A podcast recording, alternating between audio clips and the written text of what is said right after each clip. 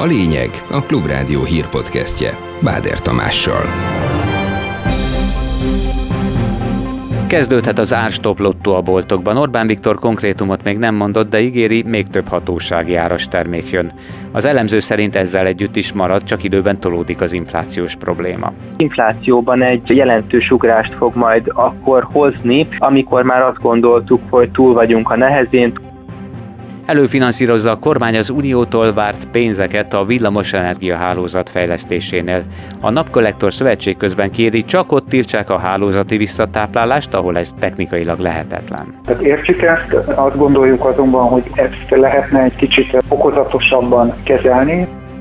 A benzines és dízelautók korszakának végét jelentő döntést hozott az Unió. 2035-től fokozatosan kezdődhet a kivezetésük. Amíg a szemünk elől eltűnnek a hagyományos belső égésű motorral szerelt autók, addig még szerintem olyan 30-40 év van hátra. Sokfelé lesz borongós idő a hétvégén is, szombaton inkább csak a Dunántúl nyugati részén bújik elő a nap.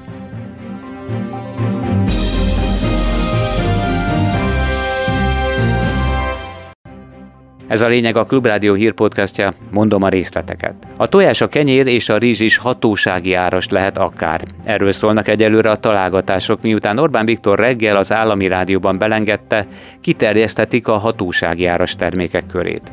Így a kristálycukor, a 2,8%-os zsírtartalmú tej, vagy a csirkemel újabb társakat kaphat az üzletekben, már ha éppen lesz belőlük. Az Index ágazati szereplőknél érdeklődve arra jutott, hogy a tojás és a trapista sajt is felkerülhet várhatóan a hatósági áras termékek listájára. Igaz, többen említették, az eddigi kormányzati logikát követve olyan alapvető élelmiszerekre is kiterjesztetik az intézkedést, mint a kenyér, a száraz tészta vagy akár a rizs. Az árstop kiterjesztés nem oldja meg az inflációs problémát, nyilatkozta a portfólió elemzője a Klubrádiónak. Hornyák József a további árnyoldalak közt említette, hogy termékhiányt, minőségcsökkenést is hozott már a piaci beavatkozás, illetve a kereskedők más termékekre hárították át az árstoppon keletkező vesztességüket. Később viszont még több termék árstopját kell majd elengedni, ami az infláció újabb emelkedését okozhatja tette hozzá az elemző. Ezeket az ástopokat azért előbb-utóbb majd el kell engedni, és látható, hogy a mostani jelenlegi ástopos termékeknél, ha megnézzük a csirkemel, a liszt, a cukornak az árát, akkor ezekben a termékeknél is már 60-80 százalékos áremelést kellene végrehajtani a boltosoknak, hogy újra a piaci árnál legyenek. Ha még több termék lesz ástopos, és még több terméknek az ástopját kell majd elengedni, akkor ez az inflációban egy jelentős ugrást fog majd akkor hozni, amikor már azt gondoltuk, hogy túl vagyunk a nehezén, a kormány 103 milliárd forintot költ a villamos energiahálózat fejlesztésre, ami az érintett cégeknél 50%-os támogatást jelentett, tájékoztatott a Technológiai és Ipari Minisztérium illetékes államtitkára hozzátéve. Eredetileg uniós forrásból akartak finanszírozni, de mivel elhúzódnak a tárgyalások Brüsszellel, úgy döntöttek, hogy ezt előfinanszírozza a kormány. Most novembertől változnak a napelemekre vonatkozó szabályok a telepítésnél, és a technikai korlátok miatt az új telepítések már nem csatlakozhatnak fel a hálózatra, így aztán jóval kevésbé éri meg ezeknek a vásárlása, telepítése is. Közben petícióval üzent Palkovics László szakminiszternek a Magyar Napelem Napkollektor Szövetség és a Manap Iparági Egyesület. Egyebek mellett azt kérik, ne tiltsák meg a hálózati visszatáplálást, ott, ahol az műszakilag most is alkalmas a csatlakozásra. Továbbá nagyobb nyilvánosságot szeretnének az ügyben, valamint mielőbbi információkat a mostani felfüggesztési határidő végéről, mondta el a Klubrádióban Szolnoki Ádám a Manap Iparági Egyesület elnöke. Javaslatunk az, hogy értjük, hogy a hálózatnak vannak kihívásai, ugye az EU-s pályázatos hálózati beruházások is ezt a problémakört célozzák meg. Tehát értjük ezt, azt gondoljuk azonban, hogy ezt lehetne egy kicsit okozatosabban kezelni, nem egy hirtelen elvágással az ország egész területére, hanem akár azokon a területeken, ahol egyébként a hálózat nem annyira kritikusan van túlterhelve, ott még továbbra is engedni a becsatlakozásokat. Közeleg a benzines és a dízelautók korszakának vége az Európai Unióban.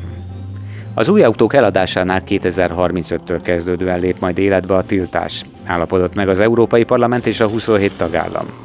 A cseh uniós elnökség közölte az egyesség részét képezi az unió törekvésének, hogy lehetőleg nullára lecsökkentsék a közlekedés káros anyag kibocsátását az EU-ban. A döntést ugyanakkor még egyszer 2026-ban felülvizsgálják majd. Még 30-40 évre valószínűleg szükség lesz a benzines és dízelautók teljes kivezetéséhez erről Zás Dániel a Telex közlekedési újságírója nyilatkozott a Klubrádiónak. Amíg a szemünk elől eltűnnek a hagyományos belső égésű motorral szerelt autók, addig még szerintem olyan 30-40 év van hátra. Pusztán az, hogy 2035-től nem lehet majd új belső égésű motorral szerelt autókat forgalomba hozni az Európai Unióban, nem jelenti azt, hogy a teljes Európai Uniós autóállomány lecserélődik az ezt követő néhány éven belül. Az elektromos autózás előtérbe kerülésével ilyen módon mire számíthatunk? Átkerül az autózás egy másik ársávba, vagy éppen a kínálati oldal átalakulása miatt számíthatunk majd arra, hogy az elektromos autózás sokat a elérhetőbbé, olcsóbbá válik? Úgy fog elérhetővé válni a villanyautózás, vagy elérhetőbbnek tűnni a villanyautózás először, hogy hozzádrágulnak a hagyományos autók. Nagyon-nagyon sokféle átalakulás várható. Az elektromos autózás szerintem sokak számára, mint szolgáltatás lesz inkább elérhető a carsharing rendszerek felértékelődésének következtében, és az alkalmi autóhasználóknak a köre lesz nagyobb. Tisztelt utasaink! A hátsó ajtóknál Újabb veszélyes BKV buszokat vont ki a forgalomból a fővárosi kormányhivatal. A csütörtökön tartott műszaki és forgalombiztonsági ellenőrzésnél megvizsgált járművek több mint felénél hibát egyebek mellett rosszul működő féket, komoly olajfolyást és nem megfelelő károsanyag kibocsátást is találtak a szakemberek. Négy autóbuszt azonnal kitiltottak a forgalomból, további kilenc járműnél pedig azonnali javítást, műszaki számlét rendeltek el. Vannak problémák a járművekkel, de az állomány megújítására is lenne szándék. Szalai Áron a közlekedő tömeg alapítója elmondható, hogy legalább 450 járművet azonnal le kellene cserélni. Alapvetően az lenne a célszerű, hogyha fenntartanák járműállomány életkorát folyamatosan egy elfogadható szinten, ehhez évente 100-150 új beszerzésére lenne szükség. Ez tavaly nem volt meg, idén nagyjából meg lesz, de alapvetően itt a forrás hiánya van a probléma, és ezen sürgősen változtatni kellene, erre kormányzati szándék sajnos nem igazán látszik. Város történeti hiba lenne visszaengedni az autókat a Lánchídra, írja a Telexen közölt véleménycikkben a Magyar Kerékpáros Klub elnöke. Kürti Gábor úgy látja, a Lánchídra a belvárosi kerékpárforgalomnak égető szüksége lenne. Mint írta, a még felújítás alatt álló átkelő gyalogos hídnak nem alkalmas, ugyanakkor hálózati szerepe a tömegközlekedésnek is nélkülözhetetlen, ezért kompromisszumként egy sebességkorlátozott busz kerékpársávban is gondolkodna, és alternatívát kínálna a taxival, motorral közlekedőknek is.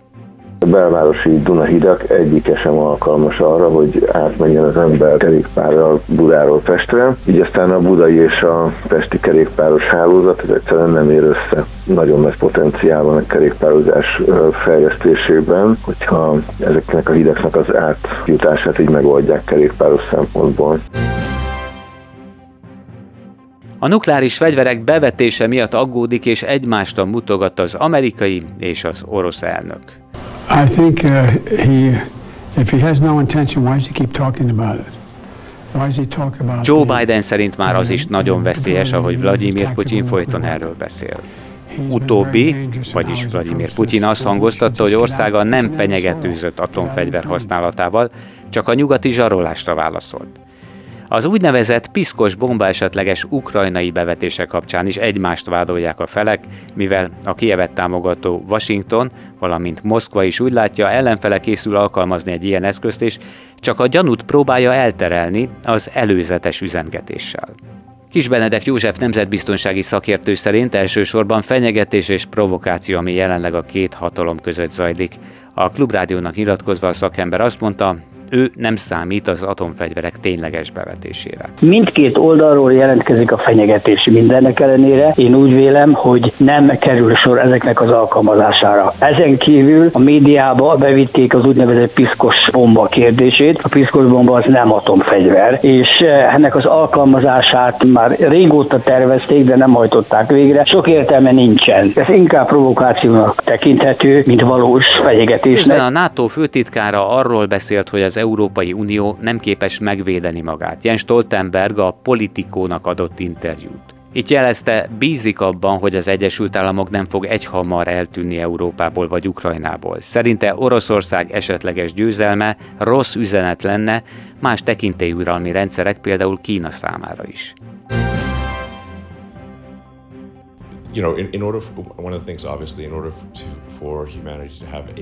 Megvette a Twittert Elon Musk 44 milliárd dollárt fizetett végül érte. A világ egyik leggazdagabb embere vélhetően az üzlet befejezésére utalva posztolta azt, hogy a madárka kiszabadult. Elon Musk egy hirdetőknek címzett üzenettel is előjött, ebben jelezte a Twitter nem válhat olyan platformá, amelyen bárki felelőtlenül posztolhat. Európában a madár a mi szabályaink szerint fog repülni, üzente nem sokkal később a Twitteren a belső piacért felelős uniós biztos, aki az EU szabályok betartására figyelmeztette Elon Muskot. Hatalmas veszteséget hozott az Amazon részvények bezuhanása a céget tulajdonló Jeff Bezosnak, akinek vagyonából 23 milliárd dollár tűnhet el így. A pánik oka, hogy a cég csökkenő kereslettel számolt újabb gyors jelentésében az ünnepi időszakra. A csütörtöki zárás után a nagyvállalat részvényei több mint 20%-kal értek kevesebbet. Jeff Bezos becsült vagyona valamivel több mint egy év alatt 214 milliárd dollárról 111 milliárd dollárra olvadt. Csak idén 58 milliárd dolláros veszteséget könyvelhetett el az Amazon tulajdonosa.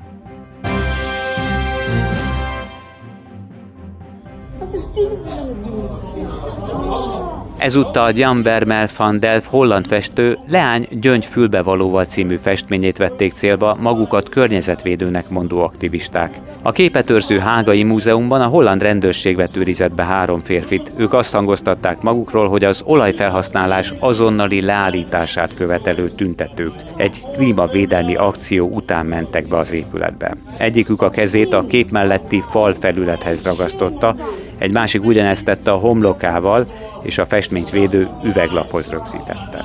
A harmadik piros folyadékot öntött a nyakába, a másodiknak, majd videófelvételt készített erről. A látogatóknak, mint a videón is hallatszik, nem tetszett a mutatvány. Az aktivisták azt hangoztatták, hogy az olajfestményt erős üvegvédi, a gyermekek jövőjét azonban nem védelmezi senki sem. Májusban tüntetők tortával kenték be Leonardo da Vinci Monalizáját a Párizsi Louvre-ban. Október közepén paradicsomlevest öntöttek fangok napraforgók című alkotására a londoni Nemzeti Galériában, legutóbb pedig vasárnap burgonyapülével kenték be Claude Monet legmagasabb piaci értékű festményét Pozdam egyik magánmúzeumában. Nyugat-Európában nagy hagyománya van a zöld radikalizmusnak, de idehaza nem várhatóak hasonló akciók, mondta el a Klubrádiónak Mikesz Dániel mozgalomkutató, a Republikon Intézet elemzője. Mivel ez a fajta radikalizmus nem is megszokott Magyarországon, azért vélhetően sokkal kevesebben szimpatizálnának az ilyen akciókkal. Minden esetre természetesen arra alkalmas, hogy felhívja a jelenségre a figyelmet, de ugyanakkor, hogyha elveszíti a közvélemény szimpatiáját egy ilyen aktivista csoport, akkor sokkal kevésbé számíthatnak arra, hogy valahogy az ő politikai megoldásaikat figyelembe vegye, akár a közvélemény, akár a döntéshozó. Kismértékű lehűlést hoz a hosszú hétvége, szombaton az ország nagy részén tartósan borongós, párás időre számíthatunk. Nagyobb eséllyel a Dunántúlon, annak is a nyugati megyéiben bújhat elő a nap. Ez volt a Klubrádió hírpodcastja 2022. október 28-án. Munkatársaim nevében is köszönöm a figyelmet, Báder Tamást hallották. Legközelebb új hírpodcasttal rendhagyó módon jövő szerdán a hosszú hétvégét követően jövünk majd. Ez volt a lényeg. A Klubrádió hírpodcastjét hallották.